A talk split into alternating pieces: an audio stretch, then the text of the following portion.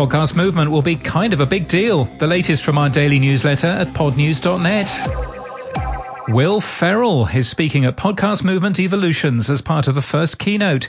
He'll join Conal Byrne from iHeartMedia to discuss his experience hosting his own Ron Burgundy podcast and the growth of his Big Money Players podcast network. Linked to where to get tickets in our show notes and our newsletter today. Humanists UK have posted a long statement criticising the New York Times' Trojan Horse Affair podcast. The group are seeking a number of corrections and retractions from the New York Times and claim editing of one interview was misleading, giving comparisons between the raw interview and the edit. They've already succeeded in getting one published correction. LinkedIn is getting into podcasts. Oh, good. The company announced a podcast network, including one from co-founder Reid Hoffman. Gumball has signed a multi-year seven-figure exclusive sales deal with Mandy B and Bridget Kelly's podcast, See the Thing Is. The show left the Joe Budden podcast network in October. Yesterday, we wondered about Spotify's new auto downloads feature. We've linked to some more settings screens today, and we asked Spotify whether it's just a test and whether the app stops downloading if you stop listening. It is just a test, says Spotify. A spokesperson also tells us we're always working to enhance the Spotify experience and we routinely conduct tests to inform our decisions. Some tests end up paving the way for new offerings or enhancements, while others may only provide learnings. We don't have any additional information to share at this time. Well, is auto download important to you as a publisher or listener? You've not got much time to fill out the Podnews report card at podnews.net slash report card. And you can feedback directly to the podcast industry. We would really appreciate it. We've had over 150 so far and they're all fascinating.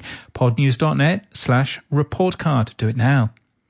iHeartRadio's podcast revenue in the US last quarter was up by 130% year on year. In quarter four 21, they made $96 million in revenue. The radio stations, though, made $726 million. Sounds Profitable has added a deep dive into the Thought Leaders Partner Intelligence solution. Elsie Bernache takes Brian through their tool.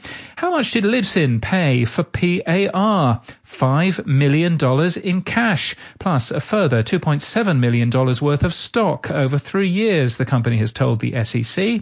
And how much did Spotify buy Whooshkaa for? Well, if the rumours we hear are correct, around 15 million US dollars.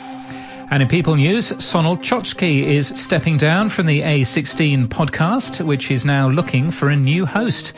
And Elsa Silberstein is now a producer for Australia's ABC Audio On Demand. And in podcast news, Contributors features provoking conversations about how to take your organization one step further by prioritizing more than just the bottom line. It's produced by Quill, and we thank them for their support this month. And Frame of Mind is one of two new podcasts from New York's Metropolitan Museum of Art.